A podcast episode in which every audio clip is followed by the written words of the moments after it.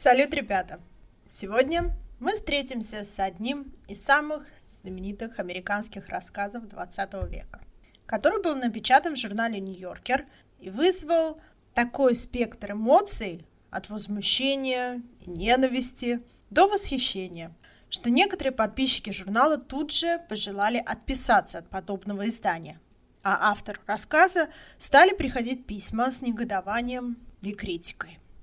Например, некоторые отзывы были такими. Я больше никогда не куплю журнал «Нью-Йоркер». Их издание насмехается над своими читателями, заставляя нас читать такие извращенные рассказы, подобно лотерее, пишет читательница из Колорадо. А отзыв Каролин Грин из Коннектикута был такой. Я прочла лотерею целых три раза с нарастающим чувством ужаса и шока, пока не решила, то ли Ширли Джексон гений, то ли более талантливая женская версия Орсона Уэллса. Как вы уже догадались, речь пойдет о рассказе «Лотерея» писательницы Ширли Джексон. И так как сложно рассказать об этом произведении, не испортив финал спойлерами, я сначала прочту рассказ, сразу после расскажу немного о Ширли Джексон и о том, что же мы сейчас услышали. Рассказ Ширли Джексон. Лотерея. Утро 27 июня стояло ясным и солнечно. Лето было в самом разгаре. Все цвело, трава ярко зеленела. Около 10 часов деревенские жители начали собираться на площади между почтой и банком. В некоторых городах жило так много народу, что лотерея занимала целых два дня и приходилось начинать 26-го, но здесь жило всего человек 300. Здесь лотерея не занимала их двух часов, так что можно было начинать 10, и жители могли вернуться домой к трем. Сначала, конечно, собралась детвора. Школа только закрылась на каникулы, дети еще не привыкли к свободе.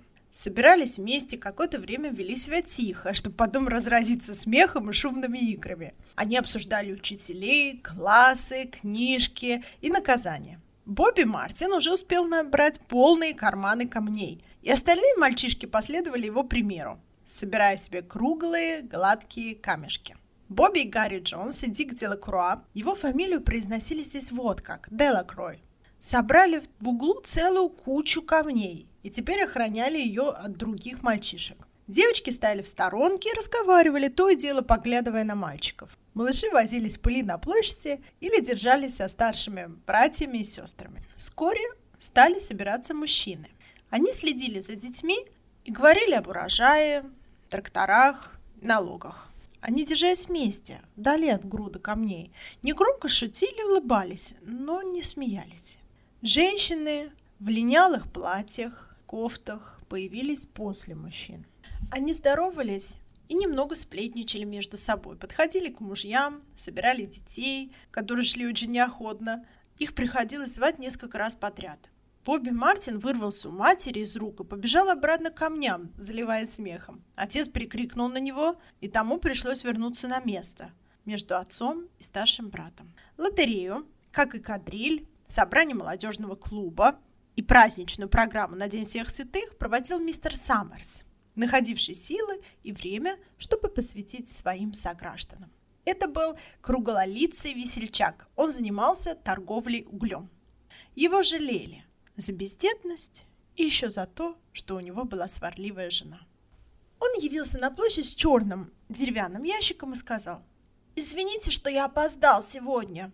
Ропот пробежал по толпе. Мистер Грейвс, почмейстер, следовал за ним с табуретом в руках. Табурет был установлен в центре площади, и мистер Саммерс водрузил на него черный ящик. Люди держались поодаль от табурета. Когда мистер Саммерс спросил, кто мне тут поможет, сначала никто не выходил, а потом вышли двое. Мистер Мартин со старшим сыном Бакстером, они удерживали на табуретке черный ящик, в то время как мистер Саммерс перемешивал билеты. Все лотерейные принадлежности были давным-давно утеряны а ящик, стоявший на табуретке, вошел в употребление еще до рождения старика Ворнера. Старше него в деревне никого не было. Мистер Саммерс частенько заговаривал о том, чтобы этот ящик заменить, но никто не хотел нарушать традиции, даже если дело касалось такой малости. Говорили, что в этом ящике были еще части предыдущего, того, что был сделан сразу, как только люди здесь поселились. Каждый год после лотереи мистер Саммерс снова заговаривал о новом ящике. Каждый раз все так и оставалось без изменений. Он приходил в все более плачевное состояние, теперь был уж и не совсем черным, поскольку с одной стороны кусок был отколот и виднелось дерево. В некоторых местах его чем-то испачкали, в других местах черная краска поблекла. Мистер Мартин и его старший сын Бакстер крепко держали ящик на табурете, пока мистер Саммерс тщательно перемешивал в нем билеты. Так как многое в этом ритуале уже успело забыться, мистер Саммерс заменил щепки, какими пользовались многие поколения людей, на бумажные билетики.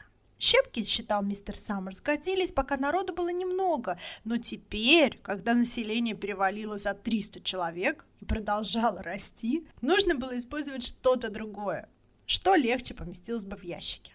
Вечером, перед лотереей, мистер Саммерс и мистер Грейвс делали билеты и складывали их в ящик который мистер Саммер затем закрывал в сейфе угольной компании до утра, а утром выносил на площадь.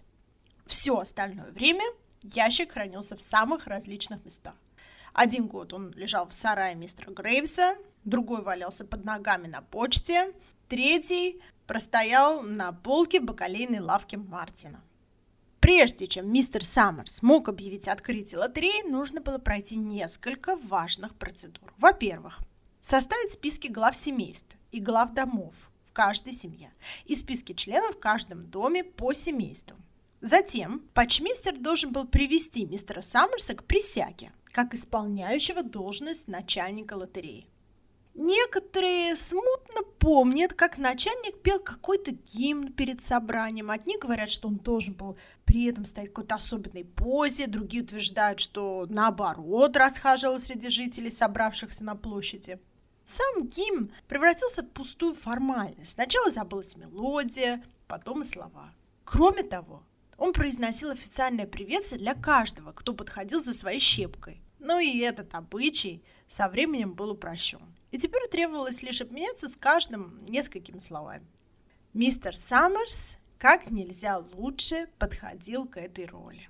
На нем была белая рубашка и джинсы. Одна рука небрежно лежала на ящике с билетами. Он что-то говорил мистеру Грейвсу и Мартину. Весь его вид излучал важность и достоинство. Тот самый момент, когда мистер Саммерс наконец закончил разговор и повернулся к толпе, на площадь выбежала миссис Хатчинсон в кофте, небрежно наброшенной на плечи. «Совсем из головы вылетел», — сказала она, обращаясь к мисс Делакруа. «Я-то думала, мой во дворе возится», — продолжала миссис Хатчинсон. «А потом смотрю, дети ушли. Тут-то я и вспомнила, какое число сегодня». Она вытерла руки о передник, а миссис Делакруа сказала. «Они все равно пока языками чешут». Миссис Хатчинсон вытянула шею повыше и отыскала в толпе мужа и детей. Они стояли впереди. Прощаясь, она тронула за руку миссис Делакура и стала пробираться к своим. Люди расступались, пропуская ее вперед, и отпускали добродушные замечания. «Вот она, ваша миссис Хатчинсон! Билл, она все-таки пришла!» Миссис Хатчинсон наконец добралась до мужа, и мистер Саммерс весело сказал ей, «Может, думали начинать без тебя, Тесси?» Миссис Хатчинсон улыбнулась в ответ. «Не могу же я оставить посуду немытой, Джо!» По толпе пробежал смешок, потом люди успокоились и повернулись к мистеру Саммерсу. «Ладно», — добавил он уже серьезно, — «давайте начинать. Управимся побыстрее, у нас и так дел полно. Все здесь?» «Дамбар!» — выкрикнул несколько человек. «Дамбар! Дамбар!» Мистер Саммерс посмотрел список. «Клайд Дамбар! Точно! Он же ногу сломал. Кто за него будет тянуть?» «Я, наверное», — ответила женщина, и мистер Саммерс повернулся в ее сторону. «Жена за мужа», — сказал он. Дженни, у тебя ведь взрослый сын. Почему не играет он? Хотя мистеру Саммерсу, как и всей деревне, отлично был известен ответ, задавать такие вопросы было обязанностью начальника лотереи. Хорусу еще только 16, с сожалением ответила она. Видно, уж я буду за старика в этот раз. Ага, сказал мистер Саммерс, вежливо выслушав ее ответ и сделал пометку в списке. «Молодой Уотсон играет в этот раз?» «Я здесь!» – раздался голос из толпы. «За себя и за мать!» Высокий подросток поднял руку и теперь моргал, смущенно побрав голову в плечи. Несколько человек сказали одобрительно. «Молодчина, Джек! Мужчина в доме! Вот матери опора!» «Ну что?» — сказал Саммерс. «Значит, все тут? Старик Уорнер пришел?» «Здесь!» — донесся голос. Мистер Саммерс кивнул. Потом прокашлялся и посмотрел список. Внезапно толпа затихла. «Все готовы? Я называю семьи. Главный выходит и тянет бумажку. Разворачивать и смотреть нельзя, пока все не вытянули. Ясно? Люди играли уже столько раз, что особенно не прислушивались правилам. Большинство стояло молча, облизывали губы и оглядываясь по сторонам. Мистер Саммерс высоко поднял руку и сказал «Адамс!». От толпы отделился человек и вышел вперед. «Привет, Стив!» — сказал мистер Саммерс, и мистер Адамс ответил «Привет, Джо!». Они нервно и невесело улыбнулись друг другу. Затем мистер Адамс протянул руку к черному ящику и вытащил бумажку. Тут же вернулся на свое место, крепко держа ее за краешек, и встал подаль от своих родственников, не глядя вниз. «Аллан!» — сказал мистер Саммерс. «Андерсон! Бентам!» «Кажется, только играли в прошлом году», — сказала миссис Делакруа, обращаясь к миссис Грейс в последнем ряду. «Как время летит! Как будто на прошлой неделе играли!» и оглянуться не успели», — сказала миссис Грейвс. «Кларк! Делакрой!» «Мой пошел», — сказала миссис Делакруа. Она, затаив дыхание, следила за мужем. «Дамбар!» — сказал мистер Саммерс. Миссис Дамбар твердым шагом подошла к ящику. Женщины заговорили. «Давай, Дженни, вот и Дженни пошла». «Мы следующие», — сказала миссис Грейвс. Она смотрела, как мистер Грейвс обошел ящик со стороны, степенно поздоровался с мистером Сауэрмасом и вытащил билет. Теперь у многих мужчин были такие свернутые билетики, они их нервно теребили руками. Миссис Дамбар стояла вместе со своими двумя сыновьями и тоже держала в руках билет. «Харберт! Хатчинсон!» «Ну, иди, Билл», — сказала миссис Хатчинсон, и люди вокруг рассмеялись. «Джонс!» Говорят, сказал мистер Адамс старику Ворнеру, стоявшему рядом, что в северном поселке вроде собираются отменить лотерею. Старик Ворнер хмыкнул в ответ. «Вот придурки!» — ответил он. «Молодых послушать так ничего им не нравится. Ничего, скоро все пещеры вернутся, работать перестанут. А что, им так захотелось. Раньше пословица была. Летом лотерея, кукуруза зреет. Да их послушать, так лучше желуди жрать, как свиньи, лишь бы не работать. Лотерея спокон веков была, добавил он раздраженно. Мало того, что этот сопляк Джо Саммер со всеми там перешучивается. В некоторых местах уже не играют, сказал мистер Адамс. Ничего хорошего от этого не будет, твердо сказал старик Ворнер. Молодые придурки. Мартин! И Бобби Мартин посмотрел вслед своему отцу. Овердайк, Перси!» «Если б только они поторопились», — сказала миссис Дамбар своему старшему сыну. «Поторопились бы». «Уже почти все», — ответил тот. «Сразу побежишь и расскажешь отцу», — велела миссис Дамбар. Мистер Саммерс назвал свою собственную фамилию, выступил вперед и достал из ящика билет. Затем вызвал следующего. «Уорнер!» Старик Уорнер побрел сквозь толпу. «Семьдесят седьмой раз!» — говорила. «Семьдесят седьмой раз я уже в лотерее!» «Вотсон!» Высокий мальчишка неуклюже стал пробираться вперед. Кто-то сказал ему «Не волнуйся, Джек!» А мистер Саммер сказал «Ничего, сынок, не спеши!» «Санини!» Затем наступила долгая пауза. Никто не дышал. Наконец, мистер Саммерс, держа свой билет поднятой руке, сказал «Теперь можно!» Еще немного люди простояли без движения. Затем в одно мгновение все билеты были развернуты. Все женщины заговорили разом. «Кто это? Кто? Кто? Вотсон? Дамбар?» Потом заговорили. «Это Хатчинсон. Билл! Билл Хатчинсон!» «Беги, расскажи отцу!» сказала миссис Дамбар своему старшему сыну. Люди стали искать семью Хатчинсонов. Билл Хатчинсон стоял неподвижно, рассматривая билет в руке. Вдруг Тесси Хатчинсон прокричала мистеру Саммерсу. «Вы ему не дали выбрать как следует! Я видела! Что же это такое?» «Перестань, Тесси!» — сказала ей миссис Делакура. «Шансы у всех равны!» — сказала ей мистер Грейвс. «Заткнись, Тесси!» — сказал ей Билл Хатчинсон. Мистер Саммерс обратился к толпе. «Что ж, с этим мы быстро справились. Давайте быстро все закончим. Билл, ты теперь тянешь за всех Хатчинсонов. Кто у вас еще в семье? Еще Дон и Ева, закричала миссис Хатчинсон. Они тоже. Дочь считается в семье мужа, успокаивающе проговорил мистер Саммерс. Ты же прекрасно знаешь, Тесси. Не по правилам, ответила Тесси. Нет, Джо, с сожалением в голосе сказал Билл Хатчинсон. Дочка замужем. Она с его семьей. Что тут спорить? Есть еще маленькие дети. И все. Так что у вас один дом, одна семья, правильно? Правильно, сказал Билл Хатчинсон. Сколько у вас детей, Билл? спросил мистер Саммерс уже официальным тоном. Трое, ответил тот. Билл младший, Нэнси и маленький Дэйв. Еще мы с Тесси. Отлично, произнес мистер Саммерс. Гарри, у вас их билеты? Мистер Грейвс кивнул и показал полоски бумаги. Положи их в ящик, сказал мистер Саммерс. Возьмите билет у Билла. «Я так считаю. Нужно, нужно начать сначала», — сказала миссис Хатчинсон. «Так нечестно. Вы не дали выбрать билет как следует. Все же видели». Мистер Грейвс выбрал пять билетиков и положил их в ящик, а все остальные бросил на землю.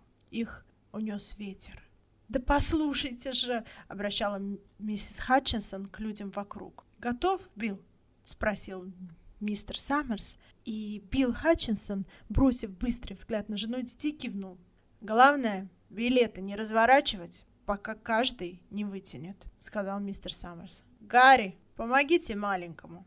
Мистер Грейвс взял Дэйва за руку. Мальчик охотно подошел к ящику. «Достань билетик», — сказал мистер Саммерс. «Гарри, подержите пока». Мистер Грейвс взял сложенный билет из кулачка Дэйва. Тот с любопытством смотрел на мистера Грейвса. «Теперь Нэнси», — сказал мистер Саммерс. Нэнси было 12 лет.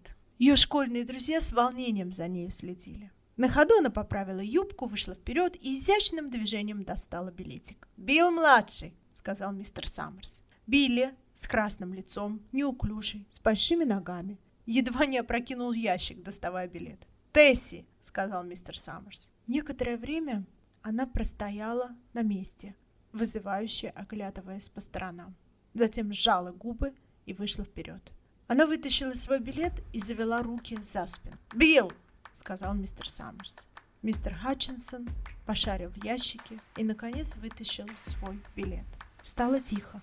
Какая-то девочка прошептала «Только бы не Нэнси!»